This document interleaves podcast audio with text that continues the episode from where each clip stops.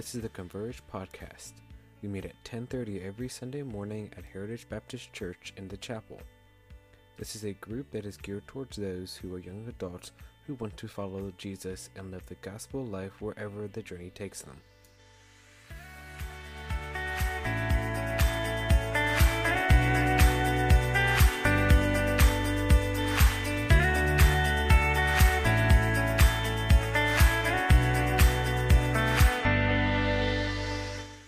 So we're just holding mics to look good. There's also a huge ceiling to take all the sound away. So that's pretty awesome.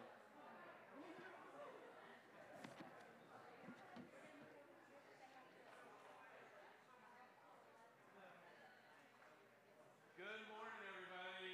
How's it? How's your summer going? Yeah. Okay. Like working. How many of you are just working more than you were during the school year? It's like this summer could be over now and you wouldn't mind it. Yeah. Okay. You?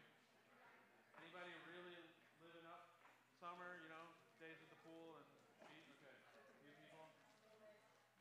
Well, um, we've got a couple of announcements this morning, and we're going to do something really special today. Uh, and and then after that, Josh, who is usually kicking things off, is going to teach today from our series in the book of John. So we're excited to have Josh share today. Uh, if you didn't hear it before, our mics aren't working, so I can hold this if that makes you guys feel better or anything uh, but it's not going to do anything. A um, couple of announcements for you. Number one, if you want to keep up with what we're doing, uh, even you know this summer, which we're given some space for summer to be summer, but we are uh, we have a few things like small groups that still happen, and and we're to have some get-togethers. But if you want to keep up with that, the best way to do that is to text at HB Converge to 81010. That's our Remind app. We send out messages through it to update you on stuff. Um, even like couple weeks ago when we did the muffins, we we sent a reminder with that. Um, next week we'll try to send a reminder to tell you that we're not meeting next week. All right, there's no converge next week because there's only one combined service, and it's at 10:30 next week. I've got, hold on, I got a picture for that for you.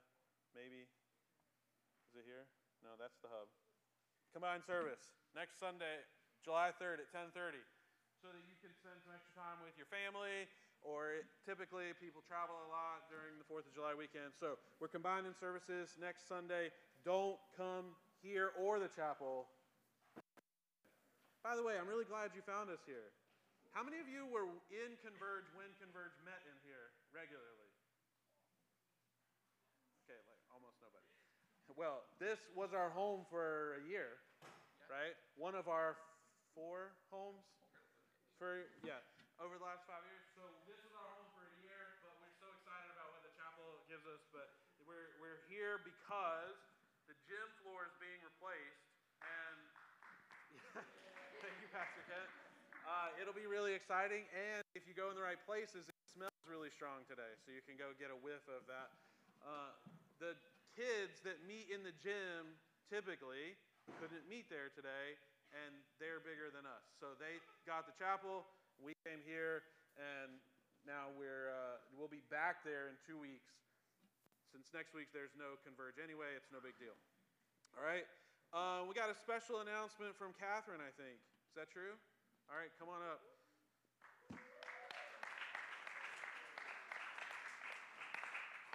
Okay, so uh, Converge Hospitality, uh, it is our turn to serve on July 17th. So the sign-ups will probably be going starting next week, during the week, since we don't have Converge next week. But uh, just wanted to let you all know so you can put it on your calendar and start getting ready to serve. Good, thanks. All right, lastly, or next to last, we do have small groups. They are on different schedules for the summer as people travel. Keep up with the Remind app to know when and where those are meeting. Um, and then, for sure, for sure, and for small group leaders, if you didn't ask yet. Uh, we won't meet during the week of the 4th of July. We won't have small groups at all. We won't have Converge that week. We won't have anything that week. All right, anything else coming from the church, you can find out on the hub uh, at hbclynchburg.com slash hub, and that's where you can go for upcoming events and other things that are happening around here, not specifically Converge stuff. Today, we have a special guest here to um, come and share with us as, uh, as the pastor, the executive pastor of the church. This is Pastor Kent. Some of you are very familiar with Pastor Kent.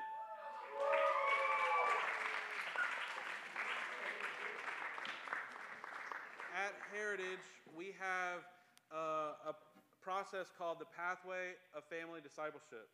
And in that, the first step is family dedication. And so we have two of our leader families that have participated in that. And Pastor Kent is here to present that for them. Excellent. Good morning, everybody. Oh, there you go. Thank you. All right. Um, this is prevent or preventative, proactive, something. We got back from camp. Unfortunately, we've had, I think, several tests positive with COVID now that they've come back home. So I'm going to do a little like distance family dedication thing. There'll be no laying on of hands today, so no spreading of anything. All right. So, um, so what is family dedication? And really, the reason we went to family dedication was uh, into the communities um, because we used to. How many have seen like a baby dedication? All right, everybody stands up, like, oh, look how cute, and then like kids throwing up and they're messing up, right during the prayer and all that stuff, right? So, baby dedication was one of those things to where it's really about the parents. It's really about the family. Um, and we found there's no greater place of support and encouragement and all of the things that a community is supposed to be within the church than the discipleship community. And You guys are a discipleship community.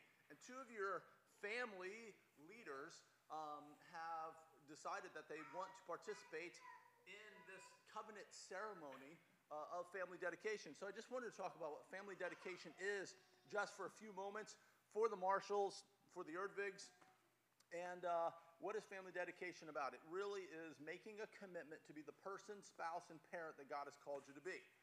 And we have this ceremony really to emphasize the commitments that I'm going to talk about in just a moment. But it's more than just this one time thing of like, hey, this is what we agreed to and it's over. It's really agreeing to these commitments and abiding by them and really recognizing that, hey, we are deciding and committing to these, and now this is just the beginning.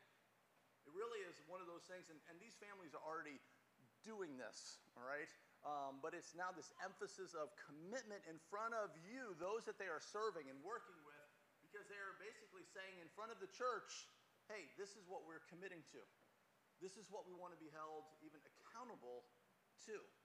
And that's part of the responsibility I'm going to go over here at the end of what is the community responsibility in this thing called family dedication.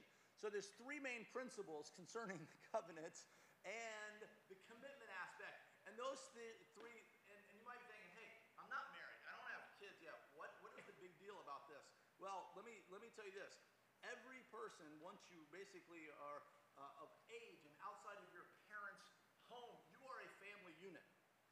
Single, married, married with kids, that's a family unit. So, see, this is it's it's baby dedication. It's what it is what happens, all right? So, I mean, this is family dedication, but this it's perfect. It's all good. I, have I've caused other people to cry in youth groups, so it's okay. Um, people know this that are in here. Uh, here's the three main principles. Here's principle one personally follow and seek the Lord. Matthew 6 33. Seek first the kingdom of God and his righteousness, all these things will be added to you. You know, no matter where you find yourself, what stage of life, whether you're single, married, married with, without kids, or married with kids, your first and foremost priority in your spiritual walk is you personally. It has got to start there. You can't rely on your spouse to fix you, nor can you fix your spouse. If you're thinking marriage will solve whatever, no, marriage just complicates things. You have to start personally. And if all of you, or if any of you, or I'm single, I'm in no relationship, good, work on yourself. I'm single and I'm in a relationship, good, work on yourself. I'm single and I'm engaged, good, work on yourself. I'm married, work on yourself.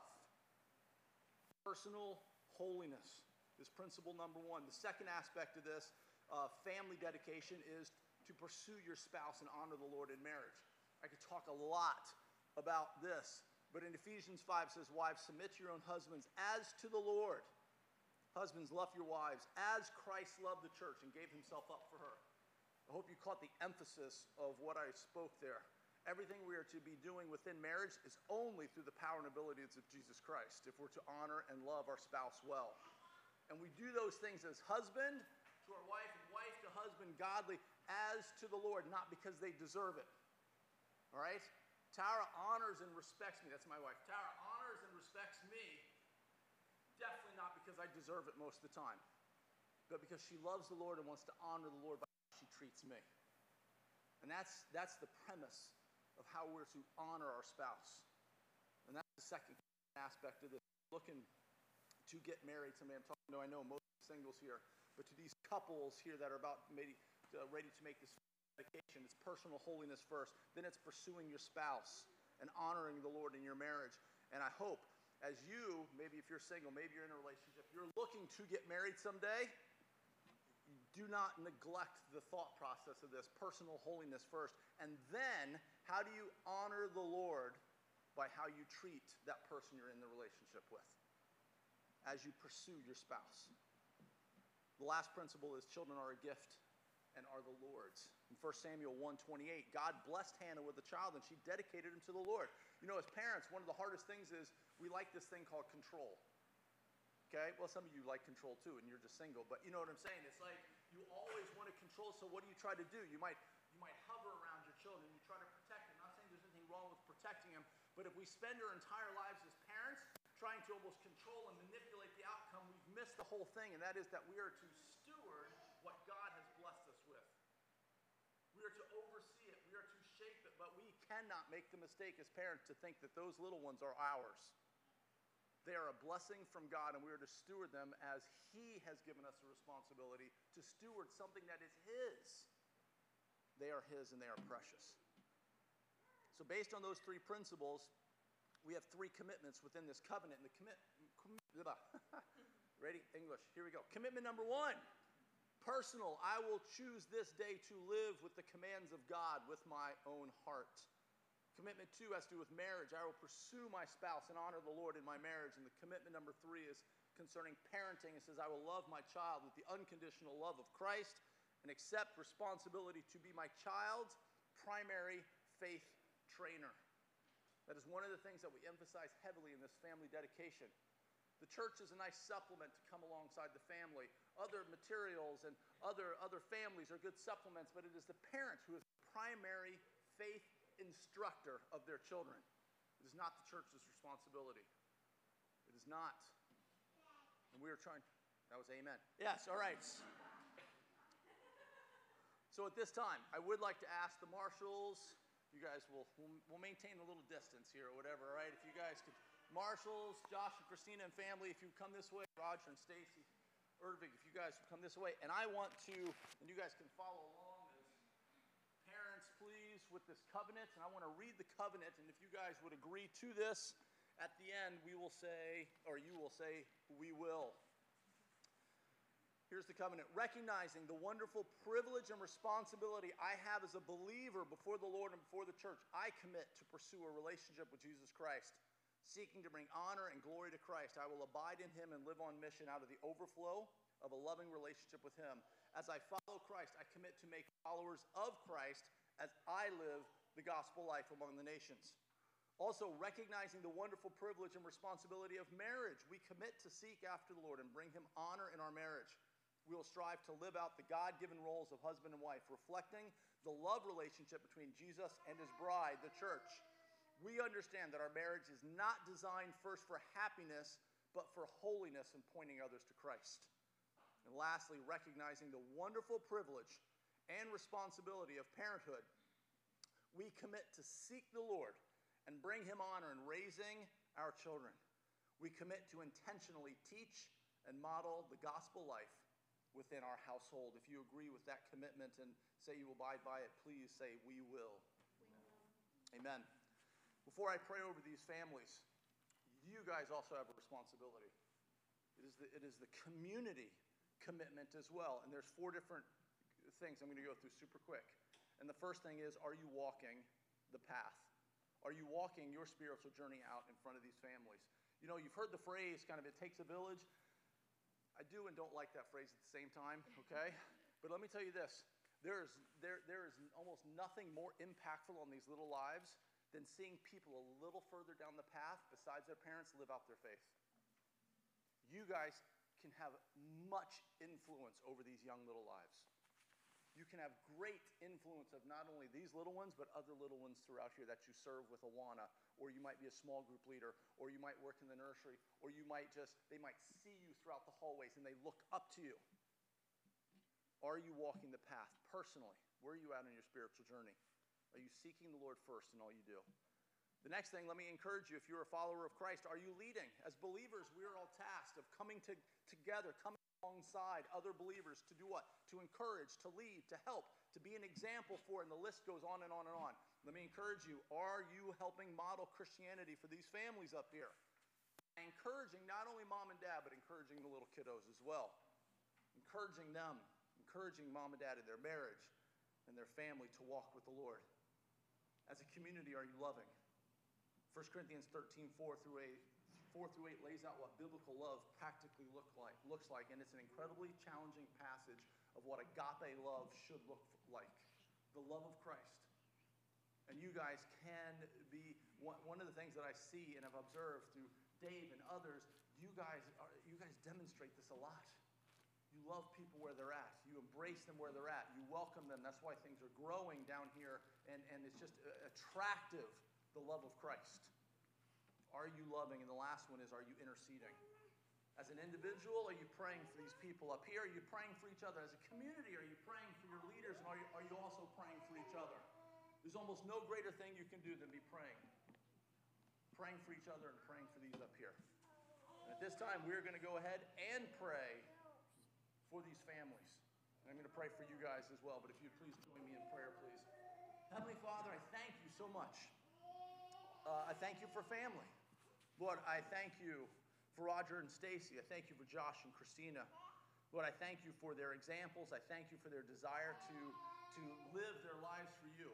I, am so thankful for their examples, for them modeling what Christianity should look like. Lord, not perfectly, no one's perfect, but they desire to bring you honor and glory by living their lives to bring uh, just, just to magnify your name. Lord, I pray for their marriage. Lord, Satan would like nothing more to destroy their marriage. I pray for the health of their marriage. I pray that they would, they would let small things within their marriage remain small things, Lord, that they would process things well, that, that they would seek you together. And uh, Lord, we look forward to the, the plans that you have for them in the future. Father, I pray that you would be with their families, protect them as mom and dad.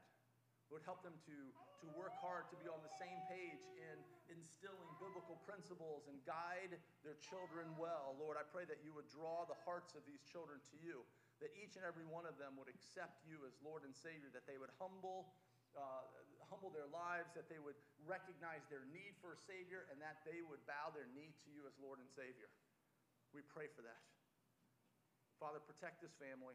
Lord, thank you for the Converge community, and it is a community a group that loves one another. Lord, may they continue to do so well. May they pray for one another. May they take the spiritual responsibility that we all have very seriously to encourage one another, to lift up one another, to, to strive to, to be the best, that, uh, even follower of you that they can possibly be, to be an encouragement to those around them. Lord, may this community just continue to do great things and help uh, shape people for your kingdom. And we ask all of this in your son's precious name. Amen.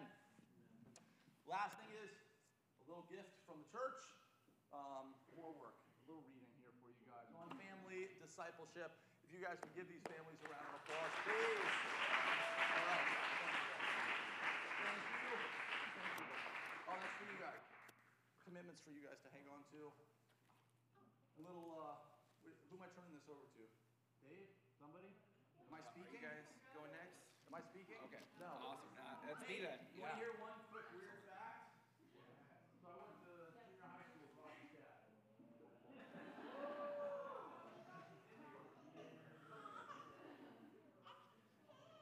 Okay. Thank you so much, uh, Pastor Kent, for leading that off. Thank you guys for all of your prayers And I appreciate that for us, for the Erdvigs, for the Ashburns. We did this with them a couple of months back. Um, I, I saw a quote from uh, Charles Spurgeon uh, recently where he said essentially to a, to a church he was pastoring, and this is from memory, so I'm probably not going to get it quite right, but he said something along the lines of, um, "Let me know if you're going to stop praying for me, because if you do want to stop praying for me, I'll just stop teaching, stop preaching, stop leading." Um, so he's like, that is foundational to doing this. That's foundational to that. And he's like, actually, you know what? If you're going to stop praying for me, just let me know. I, I'll go sit in my grave now. you know, it's just like if if that's if you guys aren't going to do that, then I'll just go ahead and hang it all up now.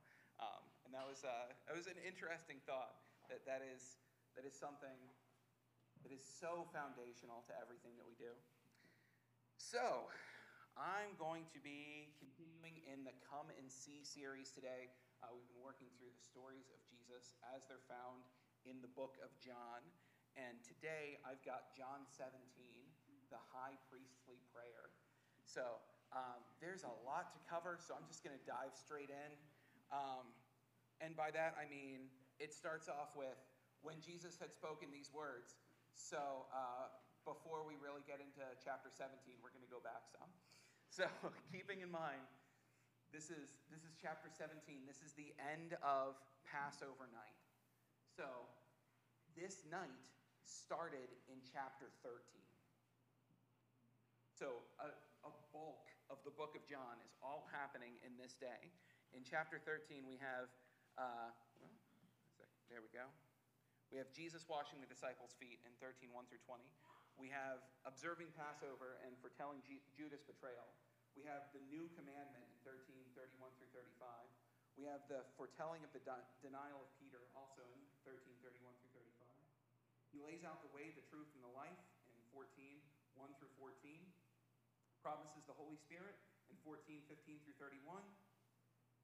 Then Jesus explains the vine and the branches, warns of the hatred of the world, foretells the work of the Holy Spirit, encourages them despite his leaving, telling them specifically that their sorrow will turn into joy in the middle of chapter 16, and that he has overcome the world in uh, the end of chapter 16. So that's all preceding this. It's after Jesus said these things, then. So, a couple of things I want to pull out of from this. We've already spent some time on these, so I'm not going to dwell on this too much, but you see these themes again in Jesus' prayer. So, in John 13, 31 through 35, it says, When he had gone out, Jesus said, Now is the Son of Man glorified, and God is glorified in him. Is that the, okay, air conditioning. Not a movement of the Spirit yet, but I'm open. Um, now, if the Son of Man is glorified, now is the Son of Man glorified, and God is glorified in him. If God is glorified in him, God will also glorify him in himself and glorify him at once. Little children, yet a little while I am with you. You will seek me, and just as I said to the Jews, so now also I say to you, where I am going, you cannot come. A new commandment I give you, that you love one another, just as I have loved you. You also are to love one another. By this, all people know that you are my disciples, if you have love for one another. And then in chapter 15, he says, As the Father has loved me, so have I loved you. This is starting in verse 9. Abide in my love. If you keep my commandments, you will abide in my love, just as I have kept my Father's commandments and abide in his love. These things I have spoken to you, that my joy may be in you, and that your joy may be full. This is my commandment, that you love one another as I have loved you. Greater love is no one than this, that someone lay down his life for his friend. You are my friends if you do what I command you. No longer do I call you servants, for the servant does not know what his master is doing. But I have called you friends, for all that I have heard from my Father I have made known to you. You did not choose me, but I chose you and appointed you that you should go and bear fruit, that your fruit should abide, so that whatever you ask the Father in my name, he may give it to you. These things I command you, so that you will love one another.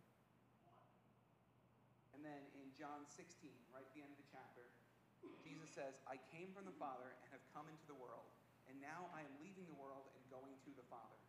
His disciples said, Ah, now you're speaking plainly and not using figurative speech. Now we know that you'll do all things and do not need anyone to question you. This is why we believe you came from God. Jesus answered them, Do you now believe? Like that's what it took? Now you're finally believing me because I said this to you today? Do you now believe? Behold, the hour is coming. Indeed, it has come when you will be scattered. So not only did it take this long for you to believe, but will that belief is about to be tested. Each to his own home and will leave me alone. Yet I am not alone, for the Father is with me. I have said these things to you, that in me you may have peace. In the world you will have tribulation, but take heart, I have overcome the world. When Jesus had spoken these words, that gets us right here into chapter 17. Jesus goes straight from this discord to the high priestly prayer, to the prayer that we're going to be studying in chapter 16. So you can see from all this, from this big night of Passover, that Jesus is really preparing his disciples for his departure. He's getting ready to leave. The last three years, for a lot of them, have been what's supposed to be this Christology degree for the, the early church. And this is their capstone. Jesus is reviewing everything that they know and working through this. And it seems like it might be a little bit disappointing at parts how much of this is striking them as new material when it should be things that they've already learned. So, with this context in mind, we're going to jump into John 17. So, in uh, verse 1 through 5, when Jesus had spoken these words, he lifted up his eyes to heaven and said, Father, the hour has come. Glorify your Son, that the Son may glorify you. Since you have given him authority over all flesh to give eternal life to all whom you have given him. And this is eternal life, that they know you, the only true God, and Jesus Christ, whom you have sent. I glorified you on earth, having accomplished the work that you gave me to do. And now, Father, glorify me in your own presence with the glory that I had with you before the world existed. I have manifested your name to the people whom you gave me out of the world. Yours they were, and you gave them to me, and they have kept your word. Now they know everything that you have given me is from you. For I have given them the words that you gave me, and they have received them, and come to know in truth that I came from you and they have believed that you sent me. I am praying for them. I'm not praying for the world, but for those whom you have given me, for they are yours. All mine are yours, and yours are mine, and I am glorified. And I am no longer in the world, but they are in the world, and I am coming to you. Holy Father, keep them in your name which you have given me, that they may be one, even as we are one. Continuing in verse 12. While I was with them, I kept them in your name, which you have given me. I have guarded them, and not one of them has been lost, except the son of destruction, that the scripture might be fulfilled.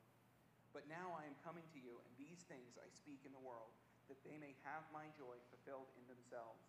I have not given them your word, and the world has, I'm sorry, I have given them your word, and the world has hated them because they are not of the world, just as I am not of the world.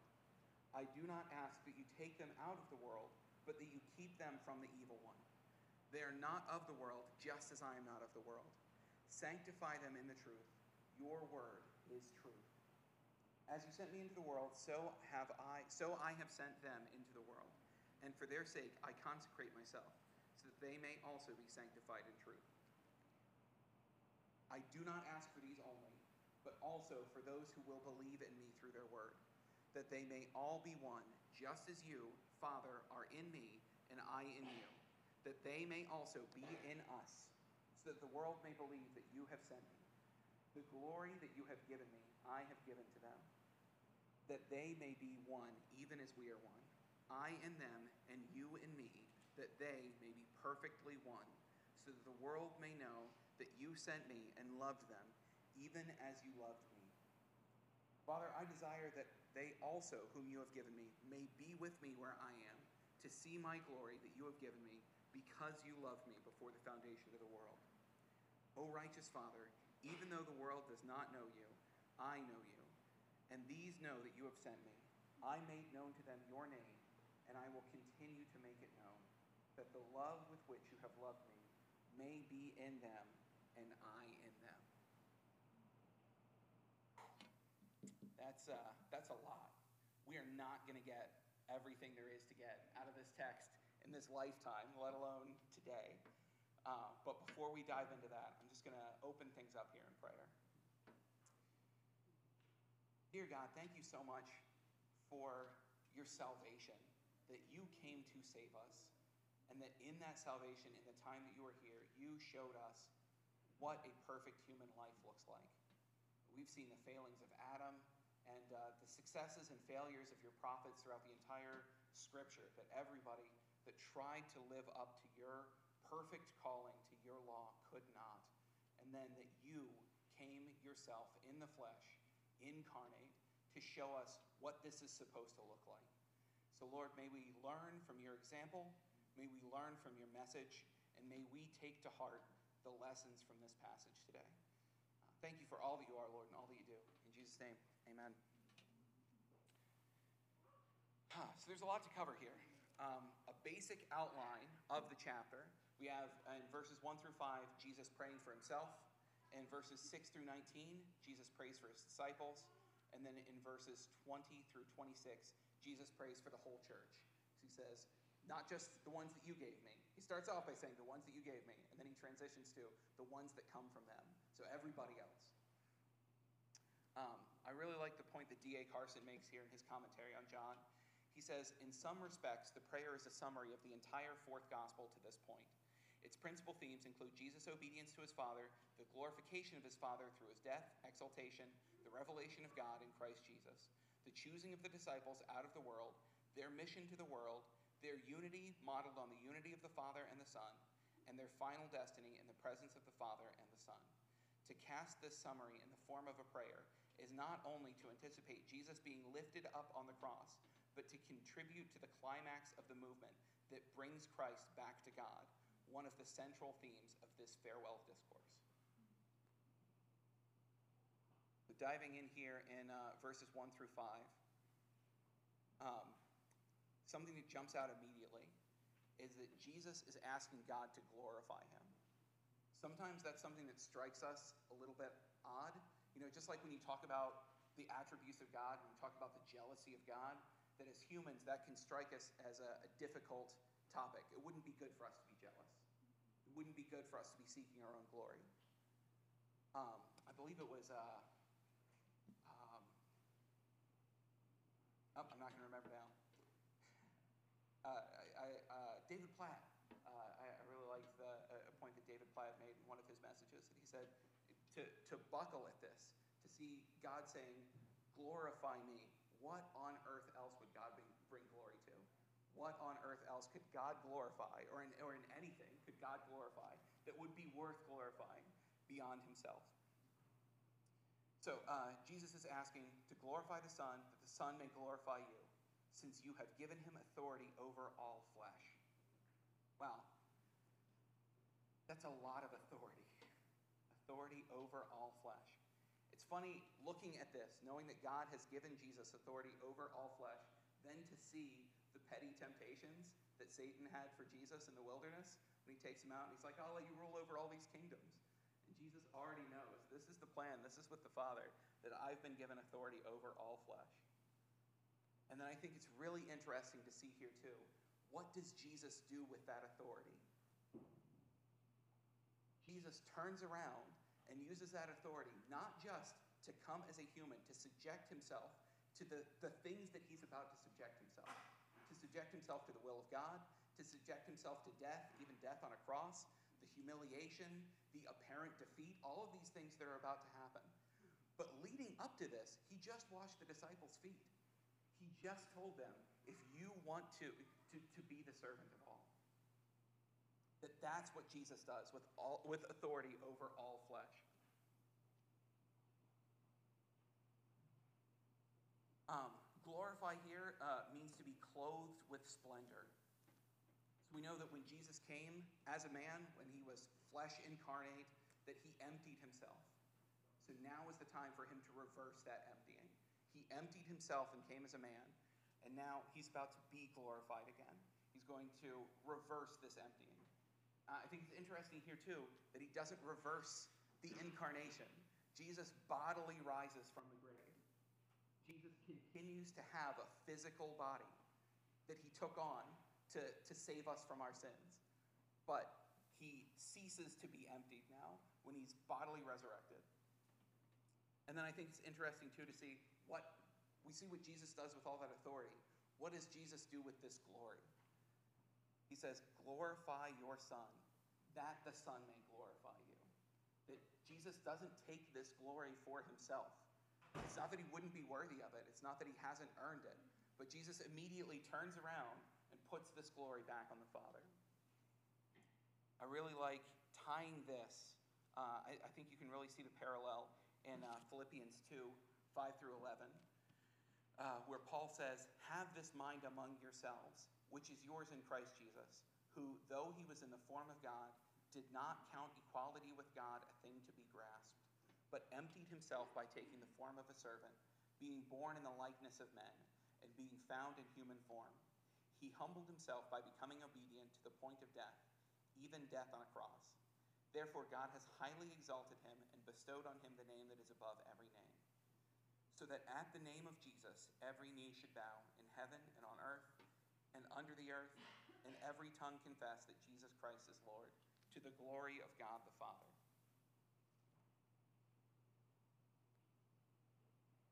Just contrasting that to what talked before about how if you're not glorifying God, what else is there worth glorifying? God is the thing, the, the being, the one most worthy of glory. But then also, what do humans use glory for? And then this is the behavior that we see from God. You know, constantly the Holy Spirit is glorifying the Son, and the Son is glorifying the Father, and the Father is glorifying the Son. It's just amazing to see that interchange, that they build each other up. Um, so, continuing on to the next section, uh, we talked about Jesus praying for himself. Now, this is Jesus praying for the disciples. A few things that jump out at me from this immediately is just the number of times that Jesus says, Yours they were. Uh, talks about the disciples that he has are God's. Um, in verse 6, we have, You gave them to me. Yours they were. You gave them to me. Uh, you have given me, for they are yours. All mine are yours, and yours are mine you have given me. It's just a very recurring theme in this part of the passage. So we often think of the gift of salvation, the good news of salvation. And it's interesting to see Jesus portray it this way that he's saying these people that he is saving are a gift from the Father to him. And then we also have the contrast in this passage of they've been given to God, but we also see their response. They've been given by God to Jesus. We also see their response to this as well. That they have kept your word. Now they know. They have received them uh, and have come to know. They have believed. So we see here that they were given by God to the Son but we also see their response to this. I'm not trying to dig super deep into free will and election and de- determinism, um, but I really like what MacArthur says about this in his commentary. He says, In this way, Scripture presents the dual realities that God is absolutely sovereign in choosing who will be part of his redeemed people, and also that sinners who reject the gospel bear personal responsibility for refusing God's offer of salvation. To be sure, there's an element of mystery from the human perspective in how these two truths work together in the mind of God. But believers should not go beyond what has been revealed in Scripture and trying to reconcile what their finite minds are incapable of comprehending. If both truths are set forth in God's Word, then both should be embraced. Um, I ran across uh, Puritan writer Richard Baxter that I really like this quote from. It's a little bit long, so bear with me here. But Richard Baxter says in the, the Saints' Everlasting Rest Salvation was dear to Christ, but free to us. Here is all free.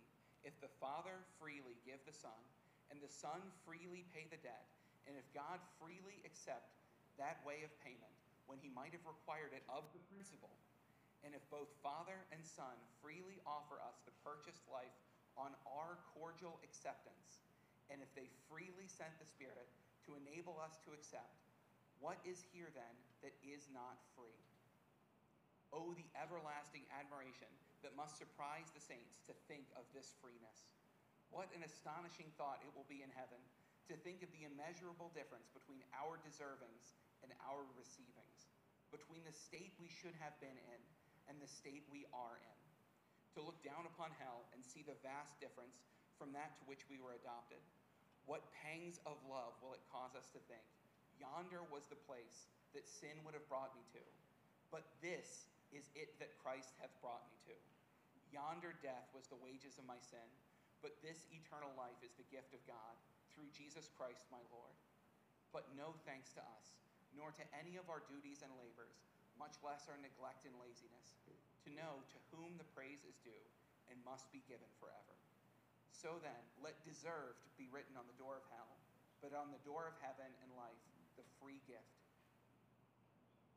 You don't get so caught up in wrestling through this that you miss the point of what Jesus is praying here.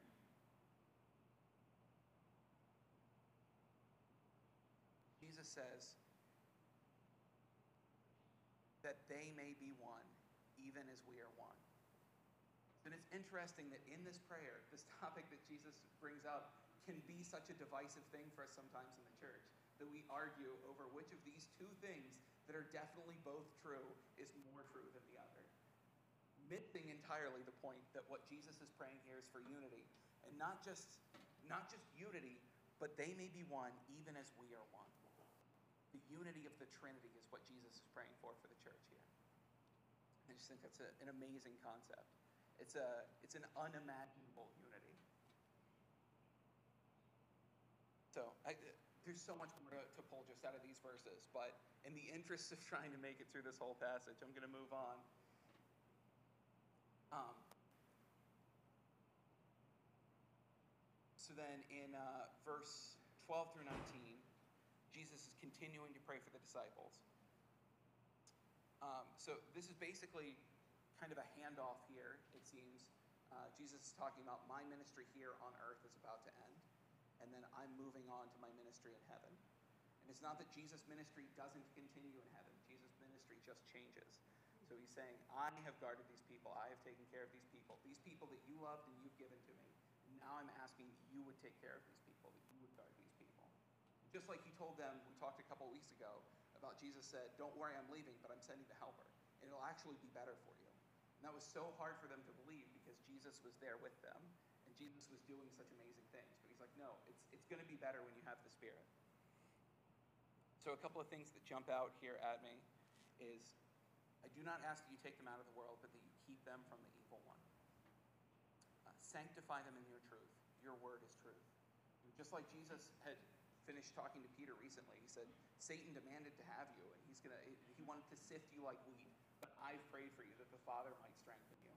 And then we can see those prayers here that Jesus is praying for his followers, that God would sustain them. Uh, sanctification is the believer's ongoing progression towards the likeness of Christ, but it's also to be set apart. So Jesus makes it clear here that his followers are still supposed to be in the world despite not being of the world. What's the way that we separate from the world without rem- how do we separate from the world while remaining in it? And that's with the sanctifying purity of the Word of God. If you're actually going to be separate from the world, if you're going to live differently than the world, if you're going to be sanctified, holy, set apart, and the way to do that is with truth, with God's truth. Your word is truth. And in verse 19, uh, he says, And for their sake I consecrate myself, that they may also be sanctified in truth. So this is the, the, been called the high priestly prayer. It doesn't say that anywhere in the book of John. It's just kind of looking back at it. That's the label that has been stuck on this passage for hundreds of years. Um, and that's partially because of this. So in sacrificial terms, the high priest was to be consecrated before the Day of Atonement. The sacrifice was also to be consecrated. So Jesus, acting in, role, in the role of the high priest and in the role of the sacrifice, is asking God for consecration. He's consecrating himself for the purpose that his followers may be sanctified in his truth. Continuing on in verse 20, he says, I do not ask for these only, but also for those who will believe in me through their word. So this is the shift from praying specifically for the apostles, like he told Peter he was, to praying for the church, the, the believers to come. And we notice here that even though these are people that Jesus did not pour into as directly, that that's still what he's praying for, that he says that they may all be one, just as you, Father, are in me and I in you. that they may be one, even as we are one, that they may become perfectly one. The unity of the church is of huge importance. Just as Jesus taught them earlier this same night that they have to abide in his love, the world will know that they are his disciples, that we are his disciples, because of our love for one another. So we see the start of this at Pentecost, where the Spirit descends on the church and brings unity and life. And there's one church, one Spirit, one hope, one Lord. So with those things to unify us, the, the, the unity of the, the Trinity is beyond our reach on earth. But we have to unify us one church, one Spirit, one hope, one Lord. Uh, in verse 22, he says, The glory that you have given me, I have given to them. So, what glory is Jesus talking about here? His glorification is about to come. So, I think we see this in the answer to this question in Romans 8, um, where it says uh, that we are heirs of God and fellow heirs with Christ, provided that we suffer with him in order that we may be glorified with him. I like how uh, D.A. Carson puts this. He says, It may be that the text is telling us that our true glory is the way of the cross. That way is vindicating by the glory of triumph later. But already we have something of Jesus' glory, inasmuch as we, like him, are to endure the enmity of the world and walk as suffering servants. This is our glory, not our shame. Um, and then quoting somebody, quoting somebody. uh, Carson says, W. Barclay comments, We must never think of our cross as our penalty. We must think of it as our glory. The harder the task we give a student or a craftsman or a surgeon, the more we honor him with that task. So when it's hard to be a Christian, we must regard it as our glory and as our honor given to us by God.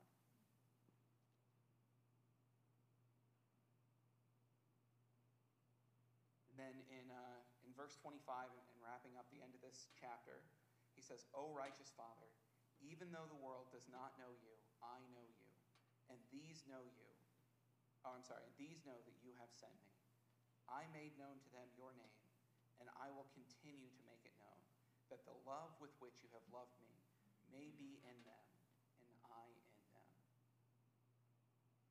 So I love thinking about this in relationship to the, the Hebrew series that we're going through with Pastor Nathan right now. Uh, Pastor Nathan said Jesus is the indestructible guardian of a superior covenant. That's why this is the high priestly prayer. That's what separates Jesus' sacrifice from all of the sacrifices to come before. Uh, to go back to Carson again, he says that Jesus is the ultimate priest, he's the ultimate sacrifice. His flesh is the veil, his shattered, broken body is the shattered, broken temple that rises on the third day in order to become the real meeting place between God and sinful people. Just to reflect on what Jesus' sacrifice looks like in comparison to the Old Testament examples. You know, we have the Day of Atonement was the day where the high priest would separate themselves from the rest of the congregation. They would specifically purify themselves. They would remove all of their vestments. They'd wash themselves. They'd put on simple garments. And then for that day alone, they'd wear this, this uh, gown with bells on it so that if God struck them dead in his presence because of their lack of holiness, they could be drug out by a rope. That was the access that people had to God. And that access was restricted because the first line of priests, Aaron's sons, offered uh, a sacrifice that was unacceptable. And they, uh, they gave strange fire and they were struck dead by God. And that's when the, Day of Atonement was established. That essentially you'll follow all of these procedures and you'll do this just on this specific day. So then we have through Jesus, the ultimate priest, we then have Christ's broken body giving us the actual meeting place, access to God from man, not from one specific person on a specific day, but constant access to the Father. I think we see this really well in, in Hebrews 10. Uh, the author of Hebrews says, Therefore, brothers, since we have confidence to enter the holy places by the blood of Jesus, by the new and living way that he opened for us through the curtain, that is, through his flesh. And since we have a great priest over the house of God, let us draw near with a true heart and full assurance of faith, with our hearts sprinkled clean from an evil conscience, and our bodies washed with pure water. Let us hold fast the confession of our hope without wavering, for he who promised is faithful. Let us consider how to stir one another up to love and good works, not neglecting to meet together, as is the habit of some, but encouraging one another all the more as you see the day drawing near. The author of Hebrews takes this atonement, this sacrifice of God, and then the unity that Christ prays for for the church and puts them. These concepts go so well together. We have one God, one purpose. So, that was a lot. We're just about out of time. Um, a couple of questions that I thought might kind of help. If I can click the right place for, for thinking through this. But where there are divisions, what unity can light have with darkness? What good divisions? What unnecessary divisions can we minimize to make the cause of Christ paramount? How can we further the cause of one church, one spirit, one hope, one Lord? And the question that we've been asking constantly through this whole series is who is this good news for? Knowing primarily the first person this is good news for is me. But then moving on from that, who else needs to know this? About the superior covenant, about, about Christ's sacrifice, about the, the veil that's been torn and the access that we have, and about the unity that we should have as the church. So, uh, if, you, uh, if you are able to make it to uh, one of the, the small groups on Tuesday or Thursday, this is probably some of the questions they'll go over there. And then that took uh, all of our time. So I'm going to go ahead and close this out in prayer. And then it looks like there's still some coffee left in the back, and, and we can hang out and chat as well. Oh, God, thank you so much for your sacrifice. Thank you so much for this covenant that you have redeemed man so many times. Um, Lord, thank you for, for granting man access to you at all in the limited way that man had access to you in the Old Testament. But Lord, thank you so much more for tearing down that veil, for opening access between us and you. Lord, I pray that you would help us to, to constantly seek you in prayer, that our view of your power, of your plan, of your sovereignty would cause us to seek you more in prayer and not less. Thank you, God, for your, for your plan, for your covenant, uh, for the access that you made for all of us, Lord. And I just pray for, for everybody you would give us opportunities to share this truth, this covenant, this grace with, uh, with people that we run into throughout this week. Thank you, Lord, for all that you are and all that you do. In Jesus' name, amen. Well, uh, it is uh, it is wrap up time, but I don't think anybody's kicking us out. So, like I said, you're welcome to grab some more coffee or, or hang out and chat for a bit. Thank you so much. Sorry for all the location change and yelling at you with no microphone for, for half an hour. Appreciate you guys sticking with me.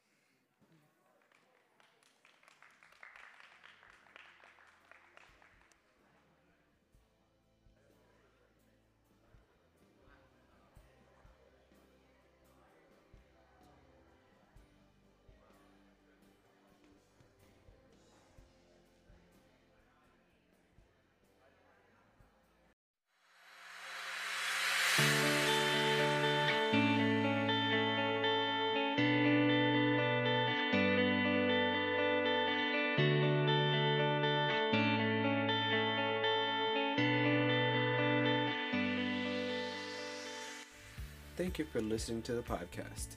If you would like to get plugged into a small group, just text HB Converge to 81010 and you will get the text reminders for all the small groups. If you have any questions, just respond to one of those text reminders and it will go to our leadership team and they'll be able to respond to you directly.